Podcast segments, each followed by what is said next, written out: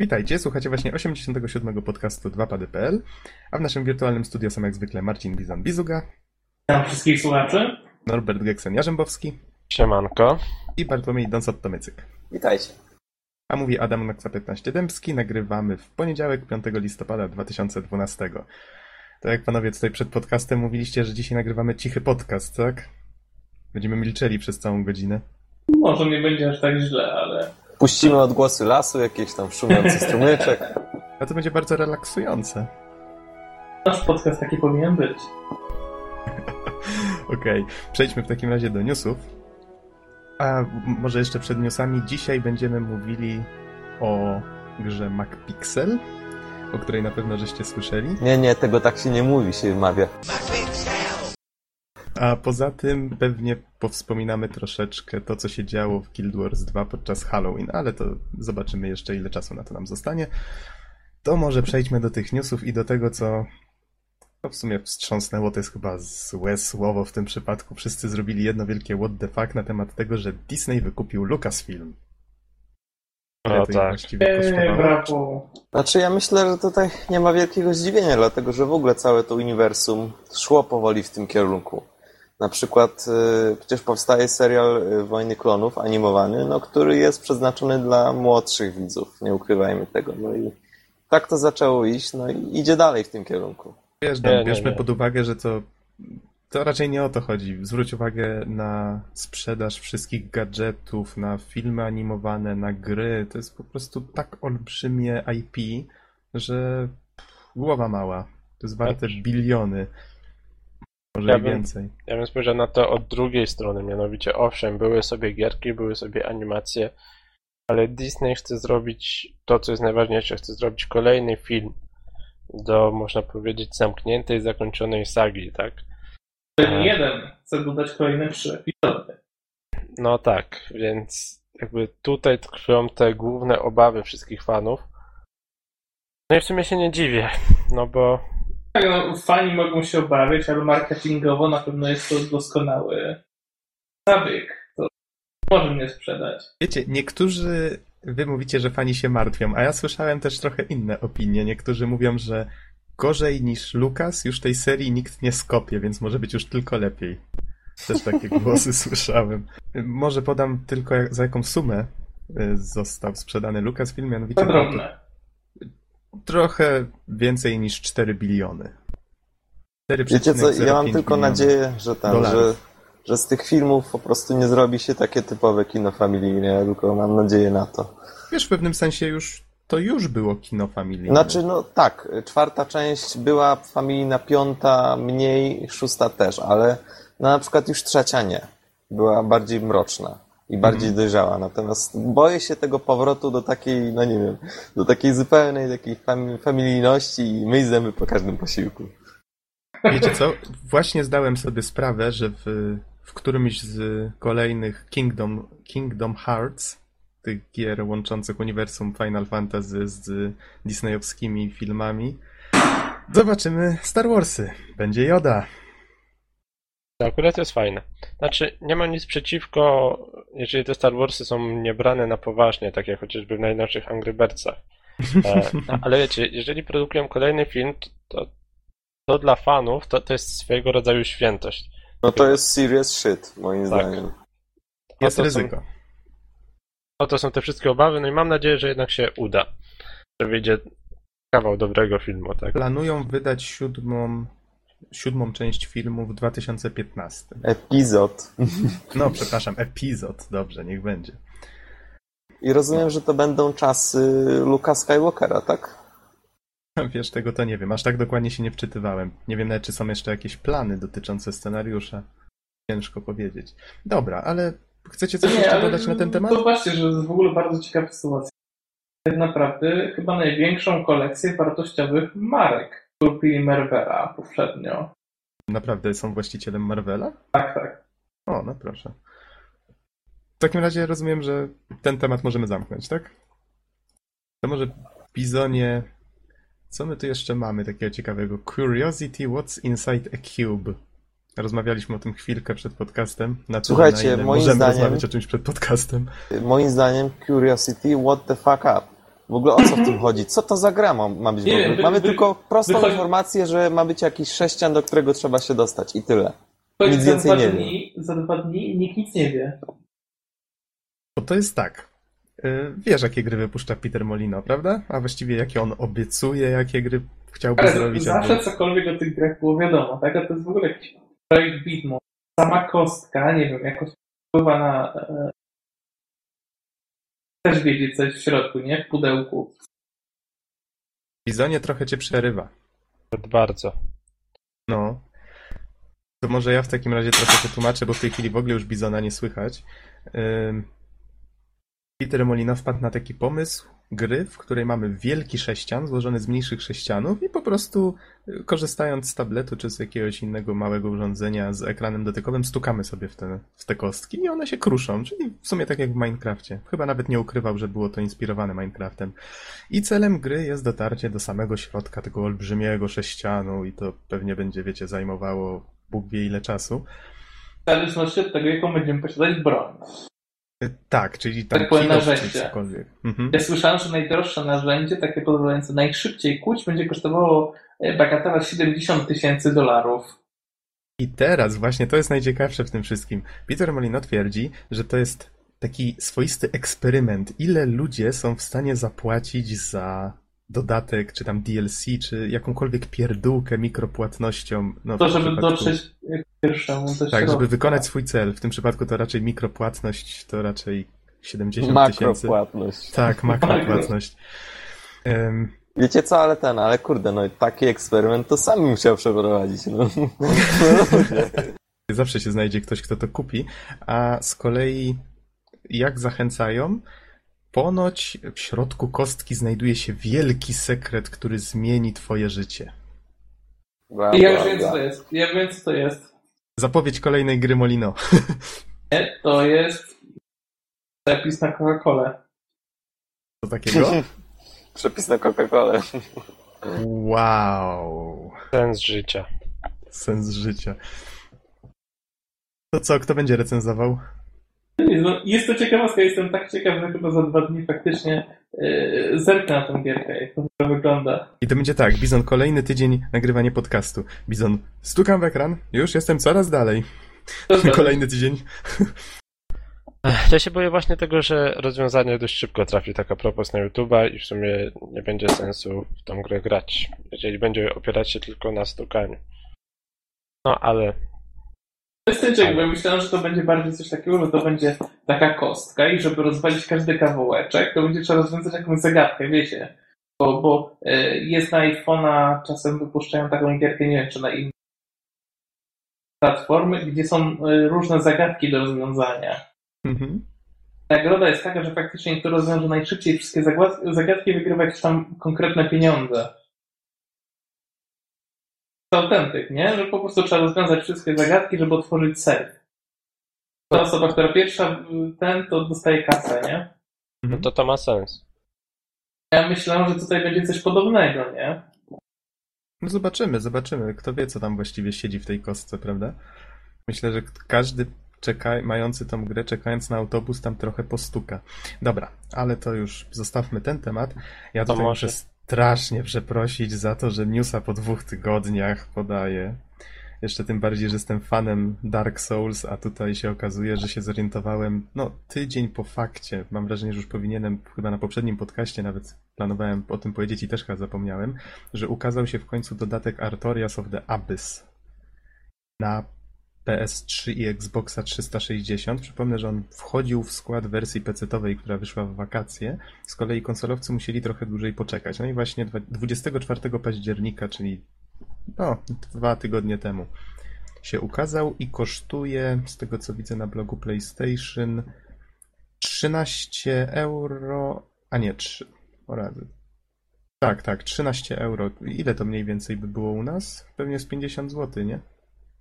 No, mniej więcej. W przeliczniku. No mówię, ja jeszcze nie kupowałem, muszę znaleźć chwilkę czasu, bo założę się, że jak, jak zacznę grać, to mnie wciągnie. Ponoć gra dodaje 10 godzin rozgrywki. No to całkiem sporo. No, dla ciebie to będzie z pięć. Wiesz, nie byłbym taki pewien. Biorąc pod uwagę, że to jest Dark Souls, to kto wie, czy to nawet nie będzie więcej. No zobaczymy. Zobaczymy. Na pewno dużo ciekawostek tam się znajduje.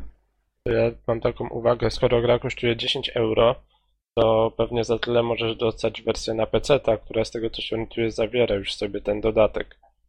Mhm. Czyli podstawka plus dodatek w jednym na PC. Wiesz, tylko nie chciałbym rezygnować ze swojego save'a, prawda? Ze swojego bohatera i, i z tego wszystkiego, co już do tej pory znalazłem, a ja tam... Już, już wiadomo na co wydać pieniądze.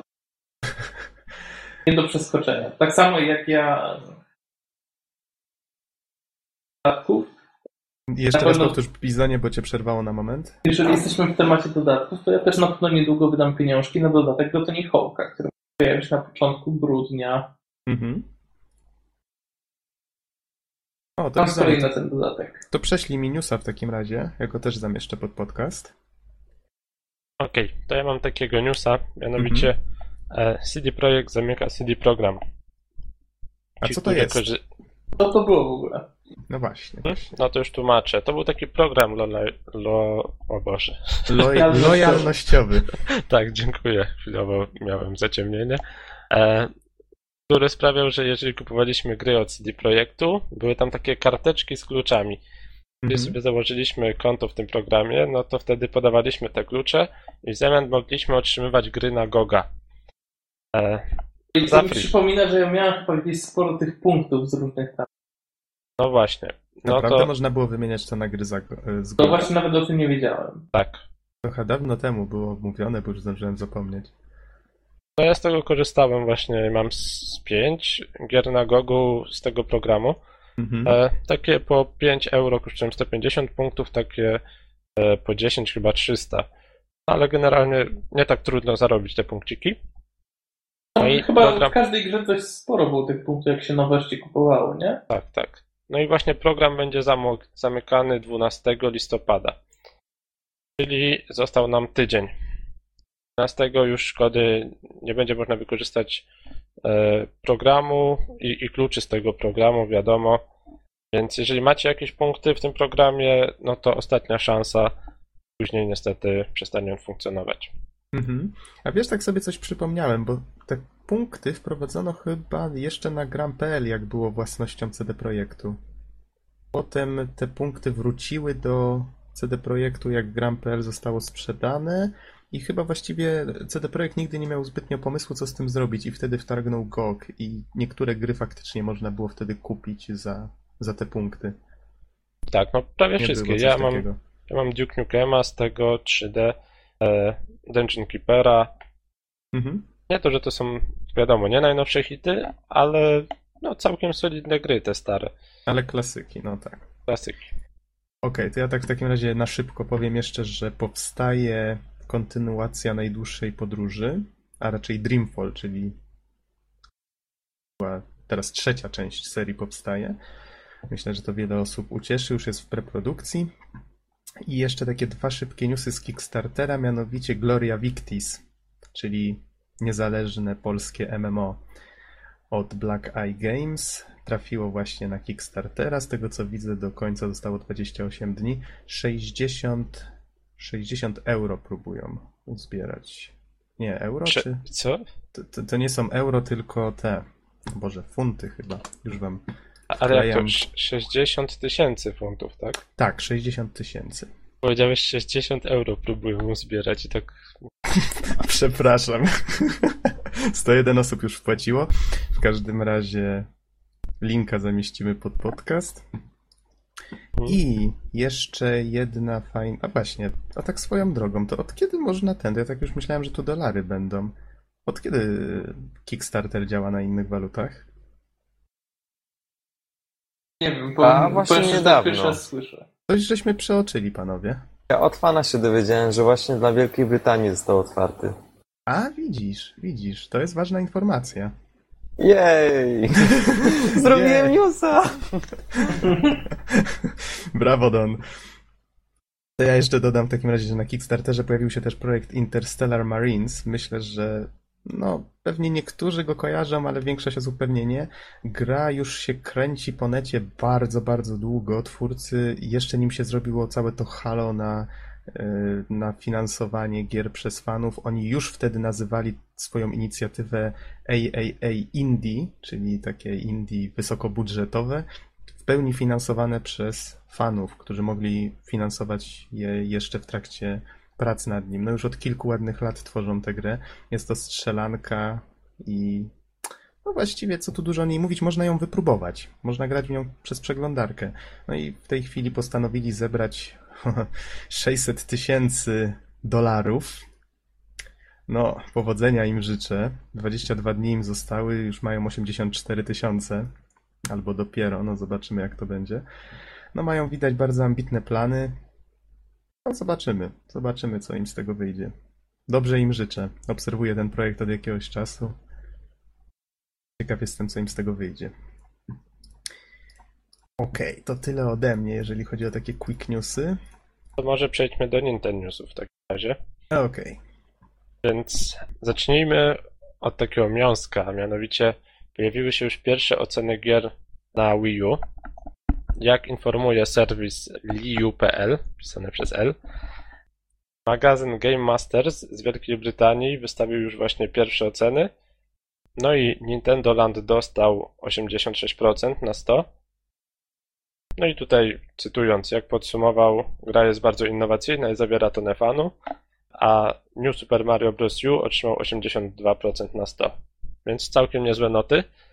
Dodatkowo pojawiły się też pierwsze oceny w niemieckim Gamer Pro. Tam New Super Mario Bros. U otrzymał 85%, zaś Nintendo Land 80%. Mhm. Więc ósemki zahaczające o dziewiątki w pierwszych ocenach to chyba całkiem niezłe noty moim zdaniem. Czekamy na kolejne recenzje, no i no i to tylko mnie utwierdza w tym, żeby jednak sobie nabyć Nintendo Landa. A powiedz Norbert, Wii U to kiedy ma, czy miało premierę? Przyznam 30, szczerze, czy zapomniałem. 30 listopada będzie w Polsce. Mhm. Stanach 18 listopada, o ile mnie pamięć nie myli, choć nie, widzę, że to jest niedziela, ale jakoś szybciej, około dwa tygodnie wcześniej będą posiadać. I to są takie recenzje przedpremierowe, okej. Okay. Tak. Kolejna informacja z Liu.pl. Tekken Tag Tournament 2 na Wii U otrzyma nowy kontroler. Będzie to Arcade Stick. Moim zdaniem to, co jest najważniejsze w tym newsie, że Wii U będzie miał pełen komplet po prostu kontrolerów. Jeżeli będziemy mieli tablet, mamy klasyka, mamy e, Wiloty, mamy nawet arcade sticka dla takich, wiecie, hardkorowych fanów jatek. Jeżeli chodzi o kontrolery, Wii U po prostu, moim zdaniem, tak, zamiata. Mhm. A to fajnie, fajnie widać, że Nintendo faktycznie wspiera te hardkorowe podejście do grania. Mhm. No jeszcze taka ostatnia wiadomość. Mianowicie, nie, nie jestem pewien, czy to też będzie u nas działać w Europie, ale w Stanach podano już pierwsze szczegóły, tak samo informacje z serwisu Liu.pl właśnie Nintendo Network. Mianowicie, jeżeli kupimy wersję Deluxe, u nas w Europie ona się nazywa Premium, to przy mhm. każdym zakupie cyfrowym 10% tych punktów naszych wydanych będzie do nas wracać. To jest całkiem przyjemną opcją. Bo powiedzmy, że co dziesiątą grę będziemy mogli sobie nabyć za darmo. No proszę. Okay, to wszystkie te newsy wrzucimy w takim razie pod podcast. Każdy będzie mógł się z nimi jeszcze zapoznać. Ja do tego dorzucę jeszcze trzy filmiki. Jeden to Tesser fi... Boże, filmu. Gry y, Primordia. Wygląda... Znaczy, jest to przygodówka, point and click. Wygląda na taką... Grafika jest rysowana ręcznie.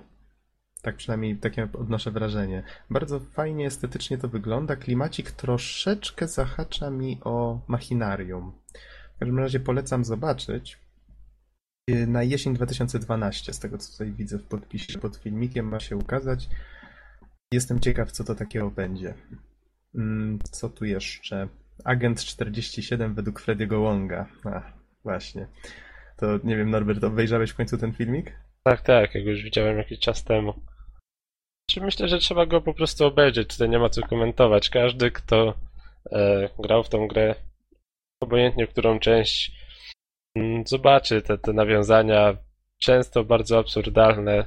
zachowania właśnie, nie wiem, innych postaci. No, trzeba zobaczyć, tyle powiem. Mhm. I dorzucę do tego jeszcze zwiastun Rise of the Triad. E, jestem pewien, że oldschoolowcy kojarzą ten tytuł. Ja dzisiaj dowiedziałem się z CDAction.pl, że faktycznie powstaje jakaś, e, znaczy remake, czy właściwie mm, nie wiem jak to nazwać, w każdym razie wracają do tej marki i e, to był taki taki, taki sequel, duchowy następca, o to jest chyba nawet lepsze określenie, Wolfensteina. Teraz z kolei gra mi się strasznie skojarzyła z takim podejściem trochę y, typu Serious Sam, czyli mamy, w tym przypadku mamy akurat y, drugą wojnę światową, mamy tu jakiś kult, który się trochę z nazistami kojarzy i mamy taką y, z kolei E, zwariowanie, szybką akcję, rozwalanie wszystkiego, wybuchy, wiecie, takie przerysowane jest wszystko, brutalność i te sprawy. Ogólnie rzecz I o to właśnie chodzi. No, szalona, szalona sieczka, jakbyście po prostu zmieszali Wolfensteina z, e, z bękartami wojny. No, takie wiecie, coś totalnie odjechanego. Ciekaw jestem, co z tego wyjdzie. Być może średniak, być może po prostu coś takiego na rozerwanie się wieczorem, nie? No, to tak. Na rozerwanie się to jest MacPixel. Okej, okay, do tego zaraz przejdziemy. W takim razie jeszcze może powiedzmy, Norbert, co działo się w Tyri, to znaczy w Guild Wars 2 przez Halloween, bo to jest w sumie ciekawa sprawa. Znaczy to chyba jest już taki trochę standard, że w MMO mhm. są pewne eventy związane z stami. No i w przypadku Guild Wars 2 oczywiście nie było inaczej, tylko tutaj faktycznie było to dość barwne, bo twórcy nie ograniczyli się do wstawiania dyni i jakichś drobnych questików w losowych miejscach, ale stworzyli osobne questy zręcznościowe, osobne instancje, lochy i różne porozrzucane po całym świecie znajdźki i inne tego typu rzeczy, więc faktycznie dali czadu, jak to się mówi.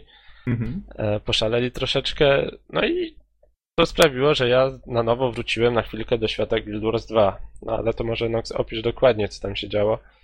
No ze mną było podobnie, ja też właściwie wróciłem do gry po krótkiej przerwie, teraz znowu się w nią trochę wciągnąłem. Mm, I co właściwie zmieniono? Przede wszystkim przez około półtora tygodnia, bo tyle trwał ten cały event, my zresztą zapowiadaliśmy go już wcześniej na podcaście, zaczynał i był podzielony na takie cztery akty. W pierwszym akcie najpierw, to był 22 października, pojawiły się, tak jak mówisz, jakieś dynie. Okazało się, że były częścią questa, czyli można było tam, po prostu szukało się tych dyni, można było e, wykrawać w nich te mordki, różne takie halloweenowe. To był, to był jeden taki quest dodatkowy. Był też taki quest związany z szukaniem kartek y, opisujących życie Matt Kinga, tego szalonego króla. No i trzeba było szukać za pomocą takiego specjalnego wykrywacza duchów albo innych mm, takich elementów, które pozwalały nam poznać historię tego króla. Spisywało się na kartki i takich 12 takich kartek było ukrytych na całym świecie, z czego 6 y, to były takie dodatkowe, jakby nie trzeba było ich zdobywać, ale to były dużo ciężej ukryte.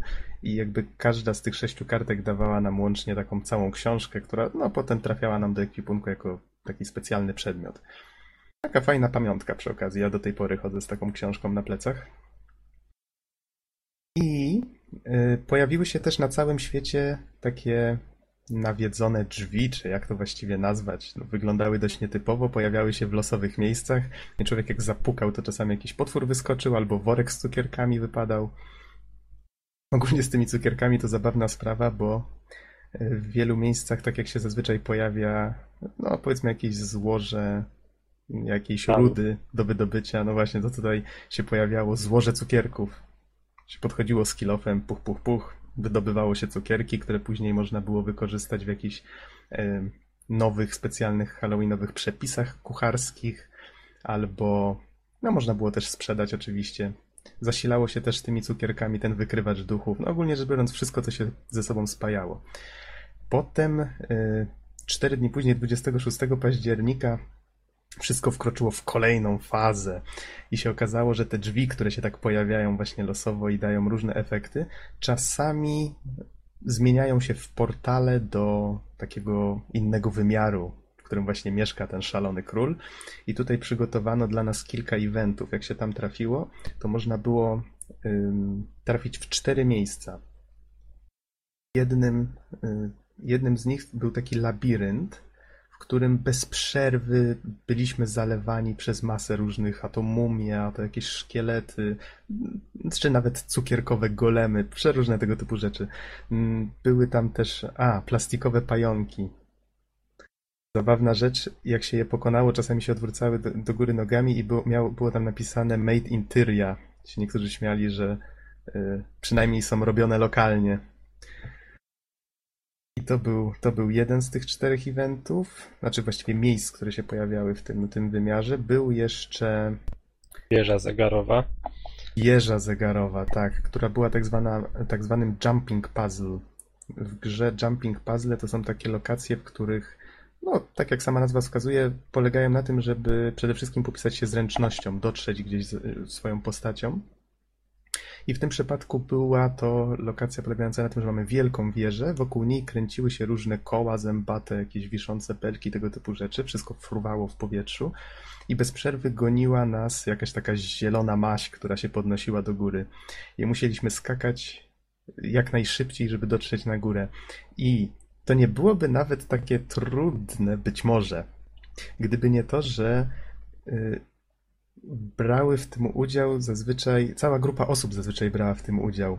I byli wszyscy wrzucani jednocześnie w to. Było tak, że wszyscy najpierw czekali w takiej poczekalni. Trzeba było poczekać, aż tam minie jakiś czas. To niestety było dość przykre, bo czasami to czekanie jednak trochę zabierało. I potem wszyscy jednocześnie byli w to wrzucani i wtedy nieważne, czy ktoś grał małym Asurą, czy wielkim Nornem, lecieli przed siebie, zasłaniając sobie drogę i jedna wielka masakra.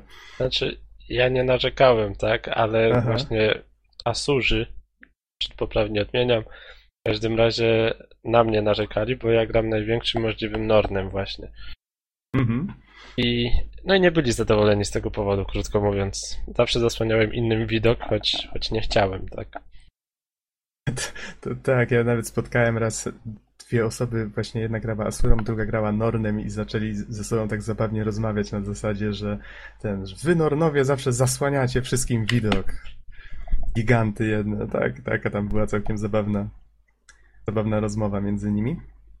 To jeszcze była y, Reaper's Rumble to nazwano. To było takie pole z dyniami, na którym rywalizowały ze sobą dwie drużyny.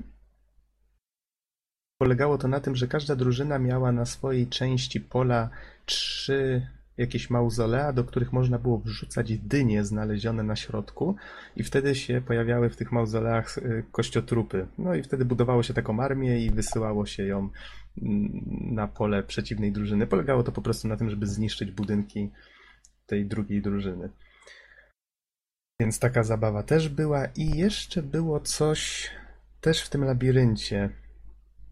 A, właśnie to czwarta rzecz polegała na tym, że w labiryncie też byli gracze podzieleni na dwie drużyny, tyle że jedna drużyna zaczynała się tylko z jednym graczem. Ten gracz był, y, on polował, polował na pozostałych graczy.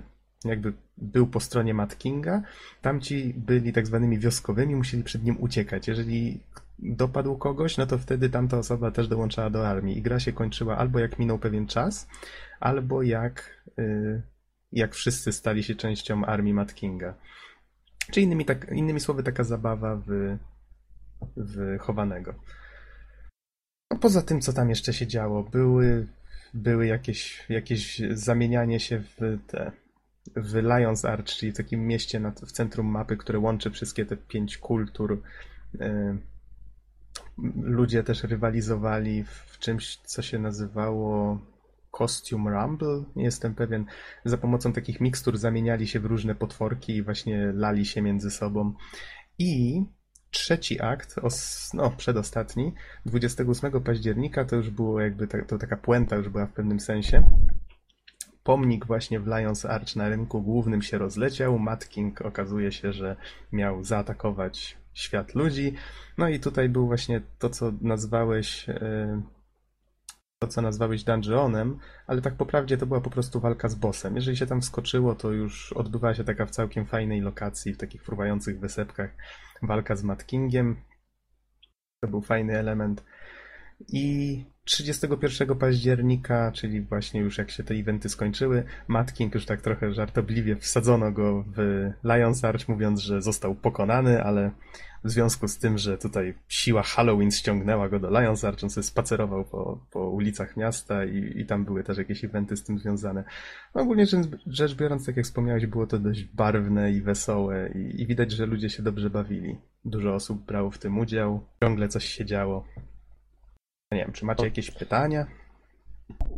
Znaczy, ja niestety niedużo grałem, no bo nie miałem za bardzo czasu akurat w tych dniach. A wspiąłeś się na wieżę zegarową? Nie, nie, dla mnie wieża zegarowa była zbyt hardkorowa i niestety miała, że to tak ujmę, nieczyste zagrywki. Trochę tak, trochę tak, ale jakoś Więc- mi się udało w pewnym momencie. E, Więc obejrzałem po prostu filmik na YouTube, jak ludzie się wspinają i stwierdziłem, że sorry, ale uczciwie do tego bym raczej nie doszedł, albo musiałbym poświęcić dzień dosłownie. Uczciwie dojść do, do tych wszystkich tych przejść. Mhm. E, To ja No może tak. tylko dodam na zakończenie, że jest to event, który faktycznie no, był, skończył się, ok. Na razie widziałem, że pomnik na środku Lions Arch nie wrócił, więc miało to jakiś swój wpływ na świat gry. Ale ciekawostką jest to, że twórcy na stronie, która właśnie tu- tutaj, jak widzę, opisuje wszystkie te elementy tego, tego eventu. Chyba można tu nawet jakieś wideo z niego obejrzeć, może nawet jakieś screeny są, widzę nawet konce- koncept arty, więc ogólnie jest to całkiem fajnie udokumentowane. Y, Jest taka. Tutaj są linki do kolejnych miesięcy i w październiku właśnie jest wspominane o tym Shadow of the Mad King dodatku. Z kolei w, teraz na listopad jest zaplanowane The Lost Shores. Ma się pojawić jakaś nowa lokacja, w której ma się stać coś, co, no tutaj cytując, y, zmieni świat Tyri na zawsze. Teraz wszyscy się zastanawiają, co to takiego będzie. Pewnie jakiś cube. Słucham. Pewnie jakiś cube. Będziemy stukać. Tak, ma, ma się tam odbyć jakiś jeden, taki jednorazowy event duży. No więc to pewnie będzie miało coś wspólnego ze smokami, jak to tutaj akurat w fabule całego Guild Warsa. Zobaczymy. Nowa lokacja będzie prawdopodobnie w okolicy Morza Smutków. No i jest tutaj miejsce z kłódeczką na grudzień, więc widać, że gra będzie co miesiąc o coś rozszerzana. Bardzo, bardzo fajnie. No, więc myślę, że mogę tym mknąć temat warto, warto się interesować, jak ktoś kupił Guild Warsa, co tam się dzieje, bo widać, że twórcy mają duże plany a propos gry. No i panowie, przechodzimy do MacPixela, czy MacPixela? Wydaje mi się raczej Mac Pixela. MacPixela. No to Don, powiedz, czym jest MacPixel? Może kiedy wyszedł, to ja powiem. To jest gra na PC, która wyszła e, 25 czerwca 2012. Tak, no generalnie rzecz biorąc... Sos-Kamiński. No właśnie. Yy, znany jako bardziej jako sos sosowski. Yy, I generalnie rzecz biorąc, yy, właśnie MacPixel. Początkowo to była no, zwyczajny projekt zrobiony w 48 godzin na Ludunder. Yy, No i oczywiście tam pierwotnie gra zawierała tylko 6 poziomów, następnie SOS pracował nad jej rozszerzeniem i obecnie posiada poziomów 100. Przy czym tak główna linia fabularna to jest mniej, natomiast z 100 to są wszystkie jakieś tam bonusy i te wszystkie inne rzeczy, więc, więc od czego by tu zacząć generalnie? MacPixel to jest najgorszy człowiek na świecie. Mówiąc wprost. To jest człowiek, który, no nie wiem, no, woli nasikać y, do ognia zamiast, zamiast, no nie wiem, zamiast użyć gaśnicy, albo no kurde, no to, to jest tyle możliwości powiedzenia, co mógłby zrobić MacPixel. Generalnie rzecz biorąc, y, paradoks polega na tym, że, że jednocześnie ratuje świat, ale ratuje świat w ten no, taki kontrowersyjny sposób. Ja Nie bym tak, powiedział, jak że ratuje go łopatologicznie. Tak. Gra polega generalnie na tym, znaczy pewnie większość osób już wie, ale przypomnijmy, mamy te 100 poziomów, każdy z tych poziomów trwa 20 sekund. No oczywiście jest tam cztery rozdziały, w każdym z tych rozdziałów kolejne rundy i tak dalej. Natomiast jakby za jednym razem mamy sześć scenek. Każda z tych scenek trwa 20 sekund. i próbujemy rozwiązać zagadkę w ciągu tych 20 sekund. Jeśli przegramy, wtedy przewija nas do następnej scenki i tak aż przerobimy wszystkie, oczywiście z pominięciem tych, które już rozwiązaliśmy. Więc na takiej zasadzie to działa. Po 6 poziomów. A, właśnie, Don, przepraszam, powiedziałem, że gra wyszła na PC, ale jest też dostępna na Androida i iPhone'a. To tak się poprawi tylko. I na Maca, i na Linuxa, no, i na wszystko generalnie. Mhm. A wiesz, to z tymi poziomami, to jest takie coś nietypowe, bo mówisz tutaj o zagadkach, prawda? Ale ciężko to chyba nazwać zagadkami. Znaczy, z tego co czytałem i zresztą co sam SOS podkreślał, to jest też taka trochę satyra na te stare oldschoolowe e, przygodówki, które przecież były niejednokrotnie tak nielogiczne, zagmatwane, że można było je rozwiązać tylko po tym, jak już przegraliśmy. Nie można było wykoncypować sobie, wymyślić rozwiązania, tylko trzeba było po prostu łopatologicznie próbować wszystkich możliwości, co, co było bardzo irytujące. To ja może podam jakiś przykład. No mamy taką scenkę, bodajże pierwszą na bezludnej wyspie i właściwie każda taka scenka składa się z jednego ekranu i to, co tam widzimy, to jest MacPixel, nasz główny bohater. Na ziemi leży hot dog, mamy jakąś budkę z hot dogami, mamy gościa, który sprzedaje hot dogi i jakieś czerwone oczy w tym, w dżungli. No Ale właściwie... przypomnijmy, że ten hot dog ma w środku zamiast kiełbasy dynamit. Tak, zawsze najważniejszą rzeczą we wszystkich tych y, zagadkach jest to, żeby się pozbyć bomby, żeby nie wybuchła. No i co tam właściwie można było zrobić, Don?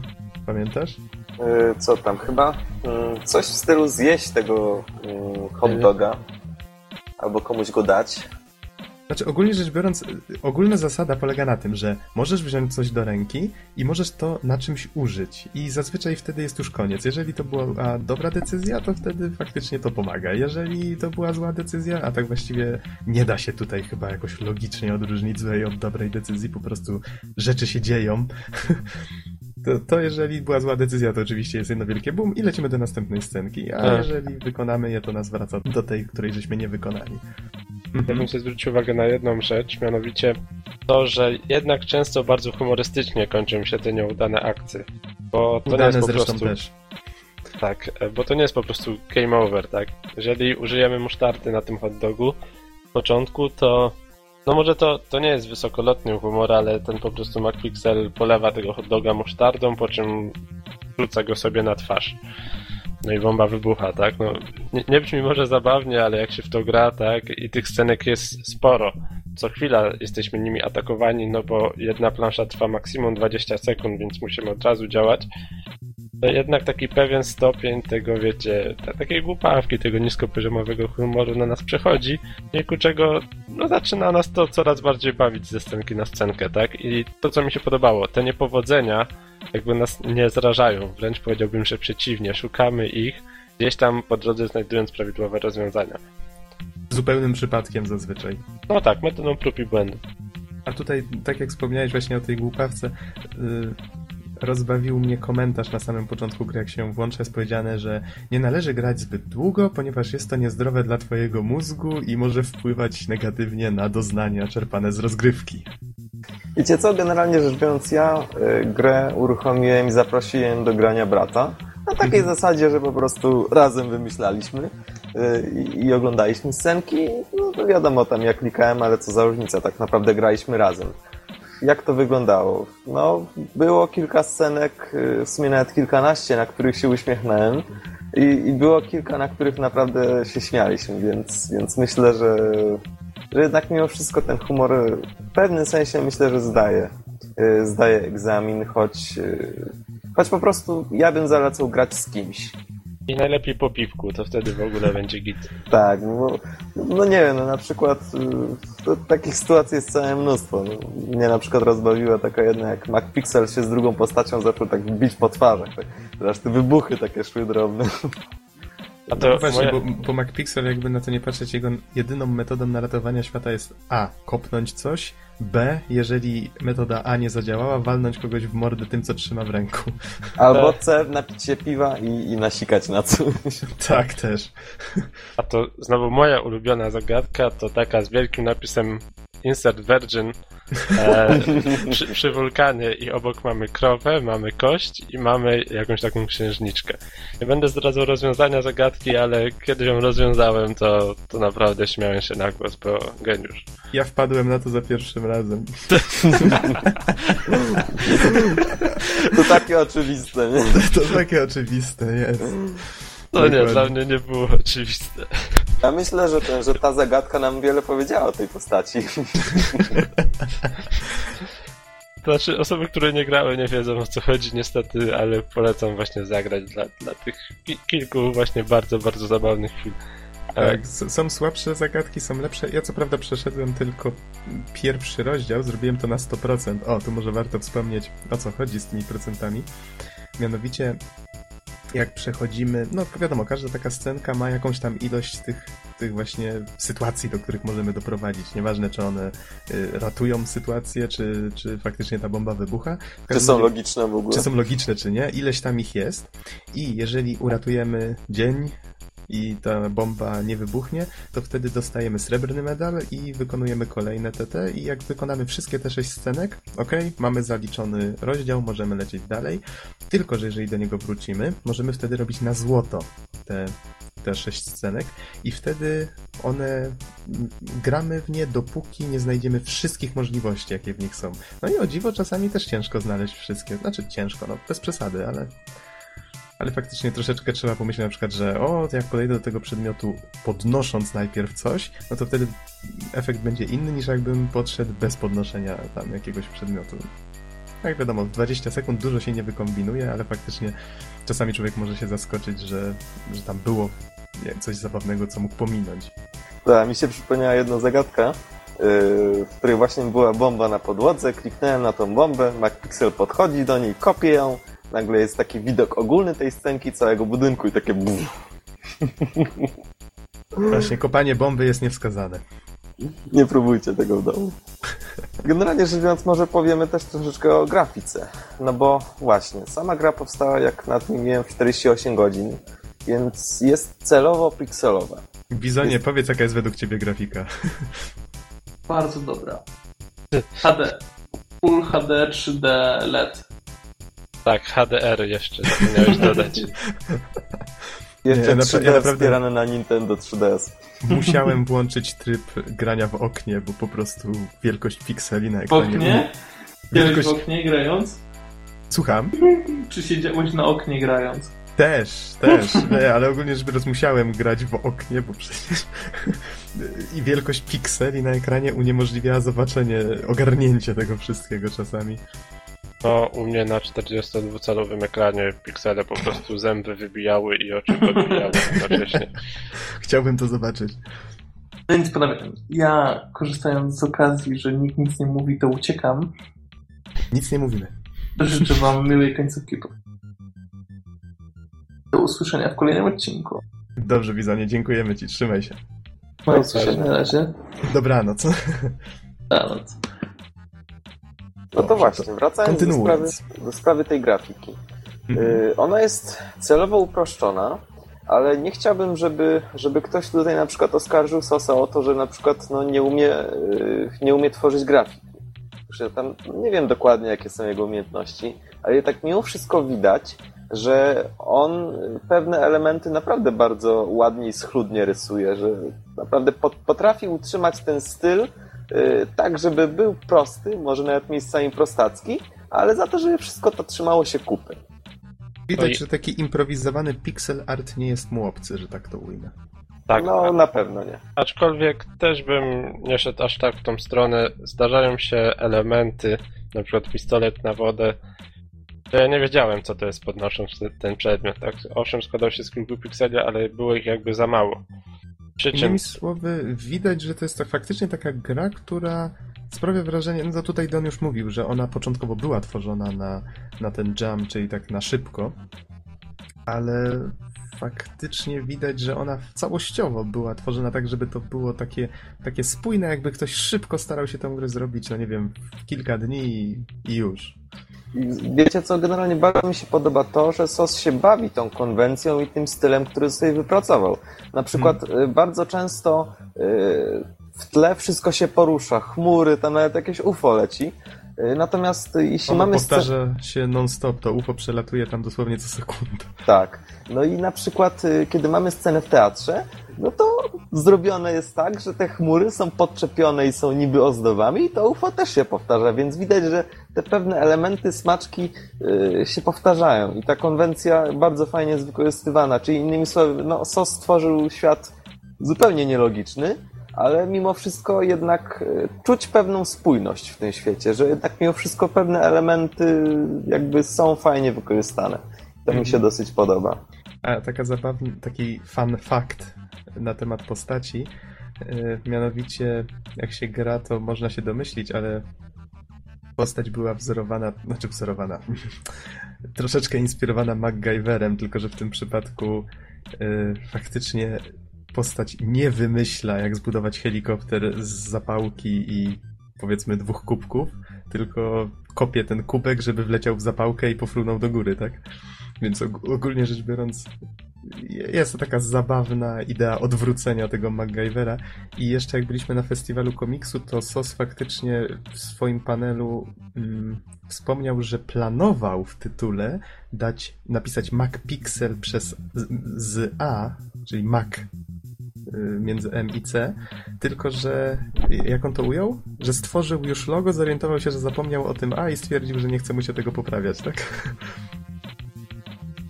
Tak bywa. Moja postać w WoWie była odwróceniem mojego imienia, ale gdzieś tam po środku też zjadłem jedną literkę. No i w sumie tak zostało, bo już nie chciałem tworzyć nowej. No więc zdarza się, zdarza. Głę- głęboka alegoria. No okej, to w takim razie panowie, no co tu jeszcze można dodać o muzyce, żeśmy nie wspomnieli. No właśnie, muzyka. Ja mogę powiedzieć tyle, że hmm, ona jest. Ale mnie się podoba. Pasuje do konwencji, tak to ujmijmy. Też ośmiobitowa, prosta. No właśnie jakoś tak, wiecie co, dziwnie podkreśla charakter tej gry, jakoś taki klimat, taka bardzo pasująca jest. Mhm. Generalnie to są, no nie wiem, no kilka nutek wręcz, ale jakoś tak fajnie się wpasowują i w klimat gry, i w dynamikę rozgrywki, więc, więc myślę, że to się trzyma kupy po prostu. Kupy nikt nie ruszy. A właśnie, graliście w bonusowe etapy? O tak, grałem, widziałem dwa. Ale faza. Nie no, tu już muszę zwrócić uwagę, że w bonusowych etapach muzyka to jest czysta kakofonia jednak. Tutaj ni- nic się nie obroni. Słuchaj, tam się dzieją rzeczy po prostu nieopisane. Nie wiem, jakiś glitch world. Ja widziałem- jakby, jakby, nie wiem, jakby nagle kar... zdajesz sobie sprawę, że cartridge do tej gry nagle, nie wiem, płonie czy coś, bo się dzieją takie rzeczy na ekranie, a potem zdajesz sobie sprawę, oh wait. Grasz na kompie. Ogólnie rzecz biorąc, przebija to wszelkie glitch worldy, czy to z Super Meat Boya, czy z, ze Scotta Pilgrima. Taki, taki jeden wielki mózgojeb, że tak to ujmę.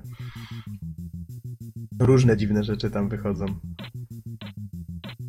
Co by tu jeszcze dodać? Znaczy, mo- może Hmm. warto wspomnieć o, o wadach, tak? Bo owszem, gra jest zabawna i tak dalej, ale cierpi właśnie na tą przypadłość, o której Don trochę wspominał, ale jakby jej nie podkreślił. No jednak jeżeli chcecie grać w tą grę tak na poważnie, tak mówicie, nie no, jestem graczem, przejdę ją tak, muszę rozwiązać zagadkę zawsze przy pierwszym podejściu, E, ha, ha. nie da rady. E, no cierpi na ten ból przygodówek, czyli no trzeba pokombinować. Często postać robi coś, co nie chcemy, żeby zrobiła. Kopię bombę. Tak, albo no chociażby jak z tym hot dogiem wcześniej wspominanym, no czemu nie polać lądu e, tego hot doga musztardą, żeby zgasł, O, ale come rzucać go sobie na twarz. Logic is for pussies. No, no właśnie, więc Tylko Właśnie No- pytanie, czy ta gra faktycznie można ją nazwać przygodówką? Bo ona wygląda jak przygodówka, widać, że była inspirowana starymi przygodówkami, ale mi się wydaje, że to jest taka bardziej troszeczkę klikanka niż przygodówka, bo ona faktycznie polega na klika... klikasz punkt A, klikasz na punkt B i patrzysz co się stanie, bo w sumie nawet ciężko jest przewidzieć, co ten bohater zrobi. dokładnie. Możesz, podni- podnosisz, nie wiem, wzlatuje winda, w windzie jest staruszek i, i gaśnica. No to podnosisz gaśnicę i, i co? Klikasz na staruszka i nagle staruszek obrywa tą gaśnicą albo dzieje się coś innego dziwnego, nie? Wiecie, co jest na- najgorsze? W sumie takie i, i śmieszne, i załamujące trochę, że powiedzmy siedzisz w danej scence już 10 podejść, jest laska dynamitu, a to okazuje się, że po prostu trzeba do niej podejść i ręką zgasić tam. No tak, tak też się zdarza. A, a w innych rundach właśnie postać kopnie ten, tą laskę. Dlatego jeszcze, innych, jeszcze w innych w ogóle nie wiadomo, gdzie jest ten dynamit. I czasami y, przez te błędne próby orientujemy się, gdzie jest dynamit i, i na przykład kto go trzyma, albo ktoś go gdzieś chowa. tak, dlatego mówię, tym bardziej do gry trzeba podchodzić e, no na takim lajcie, tak? W dobrym humorze najlepiej. Chill out, taki- man. Dokładnie. Mówię, niekoniecznie w stanie pełnej świadomości. Nie wiem, czy to dobre określenie, ale krótko mówiąc, warto sobie wypić wcześniej piwo bezalkoholowe, oczywiście. Myślę, że w jakimkolwiek stanie byś nie był, by, byłbyś w stanie tę grę obsłużyć. Tak, dokładnie. Albo ona obsłużyłaby ciebie. Też. Wiecie co, jeszcze chciałbym dodać o, o samym gameplayu, że jednak mimo wszystko jak tak przechodziłem tą grę, to zauważyłem, że jakoś tam delikatnie było widać, że im, im tam dalsza część yy, zbliżała się do końca gra, tym te zagadki bywały takie bardziej wymyślne.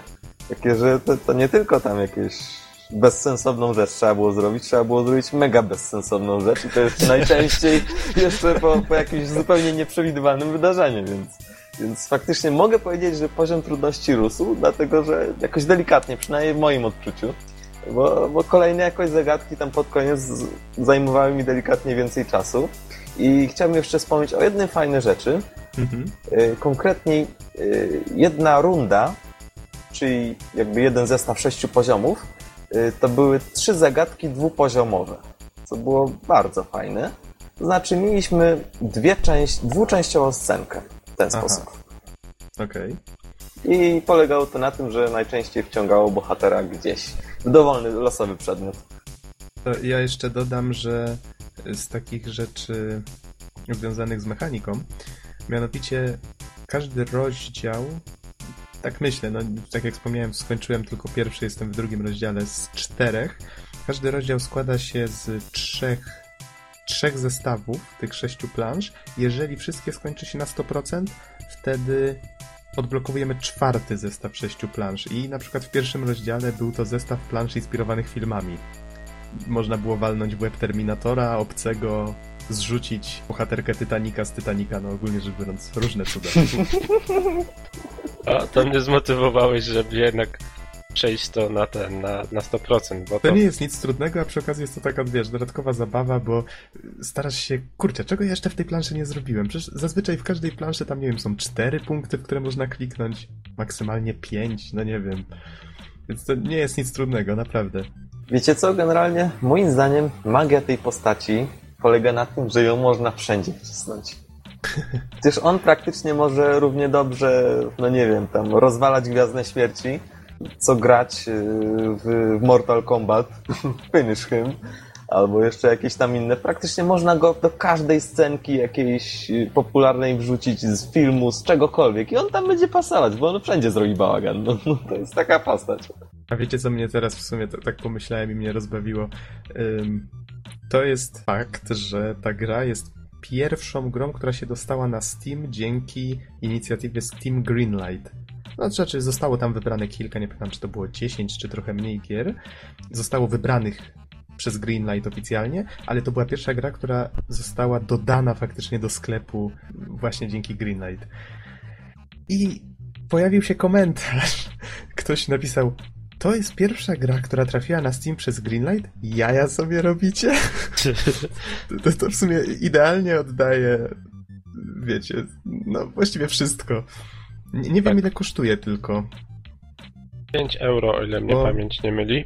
bo ja, ja tu może się będę usprawiedliwiał teraz, bo nie wiedziałem jaka jest cena. My dostaliśmy kupony na tą grę będąc na ZTG. Tak, wszyscy się rzucili jak jakieś głodne dzieci z Afryki za chlebem, naprawdę. Tak, Sos, powie, Sos powiedział, słuchajcie, mam darmowe kody na y, MacPixela, w sumie jak wszyscy usłyszeli tylko darmowe kody, to się od razu rzucili, już nie trzeba było słuchać dalej. Potem tak patrzy na tych ludzi i mówi, no dobrze, mam ich jednak trochę za mało. Znaczy, ja bym jeszcze jedną rzecz wspomniał. Gra kosztuje 5 euro, a takie normalne przejście bez maksowania, tak? Czyli ile tam jest światów wtedy? 3 razy 6 razy 4. Komplikowana matematyka. No właśnie, musicie to przeczytać. 12 razy 6. 10, Pan- 72, tak, takie normalnie dostępne, tak? Plus jest tam jeszcze trochę w ekstrasach. No i to zajęło mi półtorej godziny. Mi też to coś koło tego. Więc to, to jest dość krótko, biorąc pod uwagę, że gra kosztuje no 5 euro. Więc jakby decyzję o zakupie tutaj trzeba się zastanowić, tak? Nie każdy może wydać sobie lekką ręką 5 euro na grę, która zajmuje półtorej godziny bez maksowania. Przy maksowaniu wiadomo, macie więcej smaczków, więcej postaci, o których wspominał Nox, tam Terminator i tak dalej. A ile gra kosztuje na oficjalnej stronie? 5 dolarów. Buy Ile? MacPixel DRM Free. Tak, 4,99. Tak. Więc jest taniej niż na Steamie, znacznie. No tak, 15 A zł. co jest ciekawe, czy jak się kupi tą grę właśnie za 5 dolarów, to nie dostaje się przy okazji kodu na Steam, czy to tylko my tak za pomocą tego kodu? Na stronie oficjalnej są pytania i odpowiedzi. Właśnie jedno z pytań jest, czy na przykład jeśli kupiłem grę wcześniej niż pojawiła się na Steamie, czy dostanę kod na Steam? Tak. I tutaj kolejny na przykład, y, will I get y, a Desura Steam code if I buy now? Yep, it will be avail- available on your download site. Czyli praktycznie rzecz biorąc, myślę, że każdy, kto kupił grę, będzie mieć y, kody i na Steama, i na Desura. Mhm. W każdym razie do strony oficjalnej też damy linka, jak ktoś może, jak ktoś będzie chciał sobie może przeczytać to faku. Właściwie tutaj są różne dziwne informacje podane w różnej dziwnej kolejności. Z tego co widzę nawet można sobie soundtrack ściągnąć za darmo. Ja już ściągnąłem, stary. Klasyk. Ported Systems, widzę jest Windows, jest Mac, jest Linux. Wiecie co, myślę, że jest jeszcze parę rzeczy, o których warto wspomnieć. Mhm. Jedna z nich to to, że oczywiście no, gra za bardzo nie ma fabuły, tak? No to jest koleś, który ratuje świat, robiąc przy tym jeszcze więcej bałaganu niż było. Albo 20 niż sekund. potencjalnie mógłby być. No i wiadomo, że od tego się zaczyna. Zrobił grę SOS w 48 godzin i no i po prostu taki sobie pomysł wymyślił. Natomiast on potem ten pomysł rozwinął. I faktycznie, jeśli ktoś ma ochotę na to, żeby przejść grę na 100%, no to potem jest taki fajny dodatek. No, nie spoilując, powiem tylko Explains It All Mhm. który mówi nam znacznie więcej o postaci i o tym, dlaczego robi to, co robi. To jest bardzo fajny, zabawny filmik, który polecam także sobie obejrzeć. No, a najlepiej w ogóle przejść grę na 100%. Natomiast, natomiast inna fajna rzecz, która jest pół spoilerem, bo jest o tym informacja w ogóle dostępna też. Ja jeszcze nie Eee. wiem, czy nie lubię pół spoilerów. Na razie nie lubię spoilerów. Match. Natomiast wiesz, ważna cecha MacPixla jest udostępniony edytor poziomów. Można tworzyć własne scenki yy, i wysyłać je do, do twórcy i wtedy no albo się dostaną, albo nie. I to jest właśnie ten pakiet y, Free DLC. Innymi słowy, można powiedzieć, że w ten sposób żywotność gry została odrobinę przedłużona, no bo na pewno wielu fanów będzie chciało stworzyć jakiś tam własny epizod z życia MacPixla, MacPixela. Co może być całkiem, może jeszcze barwniejsze niż oryginalnie. Także, także jest to dostępne. Oczywiście nie od początku, tylko trzeba tam sobie mieć wy, wyjątkowo dużo cierpliwości, żeby sobie te wszystkie rzeczy odblokować. Mhm. I tam są jeszcze, może dodając to jeszcze na koniec, ekstrasów, y, mamy jeszcze dwa fajne dodatki do odblokowania, o których nie będę mówił, aczkolwiek mogę powiedzieć jedynie, że są bardzo pomysłowe i jednego z nich jestem naprawdę ciekawy. Ja tutaj siedzę i na stronie oficjalnej i patrzę na cytaty, które się pojawiają w, w rogu ekranu. Jeden z nich brzmiał jakoś 1900, e, tutaj rzucam liczbą, 1900 e, wyszukań. Cytat Google'a. Warto sobie poczytać, co tu wyskakuje, bo czasem są fajne rzeczy. Ja bym tak powoli zmierzał do podsumowania. Tak, ode mnie, jeżeli szukacie jakiejś takiej gry, to po prostu wyluzowania się zupełnie, nie podchodząc do niej na poważnie, no to MacPixel jak najbardziej. E, przy czym ja chyba bym się skusił na wersję komórkową, która kosztuje 2,69 Mhm. euro na iPhone'a. Po pierwsze, gra jest raczej niezłożona, tak? Więc nie wiem, czy gra na, na komputerze to do końca to myślę, że lepiej się właśnie sprawdzi na komórce. No jakby cena też wtedy mnie troszeczkę odstrasza. Powiem, że 2,60 prędzej wydam na półtorej godziny gry, czy na dwie godziny gry niż taką pełną kwotę 5 euro, gdzie już mogę dostać grę AAA z przeceny na, na wyprzedaży Steam. No, ale jakby decyzję pozostawiam. Na pewno gra jest bardzo w porządku, klimatyczna, no i unikatowa, to trzeba jej przyznać. Drugiej takiej nie znajdziecie i ja do tej pory nie widziałem przez 20 już prawie lat grania. Ja może podsumuję od siebie tak, że ostatnie pytanie w faku y, Do you love me? Sos odpowiada yes! Tak mówi wszystko. Słuchajcie, właśnie trafiłem na fanart, y, na którym MacPixel trzyma spinacz biurowy jeszcze taki, nie wiem, jakieś różowe kółko. U jego stóp jest płonąca laska dynamitu z zapalonym lądem. What would MacPixel do? A, i tylko ja się śmieję. Ta gra na mnie zadziałała jakoś dziwnie. Spoko, spoko, uszkodzony mózg mam już. spoko, ja już przywykłem do tego, że tylko ja się śmieję. Y, Co mogę powiedzieć na podsumowanie? Hmm. No właśnie, nie wiem co powiedzieć. Tak jak, tak jak stwierdził Gexen, gra jest na pewno wyjątkowa. Y, Mi w sumie z całej tej gry najbardziej podoba się pomysł postaci, bo to jest postać y, bardzo unikalna, wyjątkowa, z którą można bardzo dużo zrobić. Ją można wsadzić wszędzie. No, MacPix- MacPixel może robić bałagan w Matrixie, no nie wiem, w Piratach z Karaibów, wszędzie. Nawet widziałem, y, jest level w My Little Pony, więc, więc MacPixel nie. wszędzie pasuje.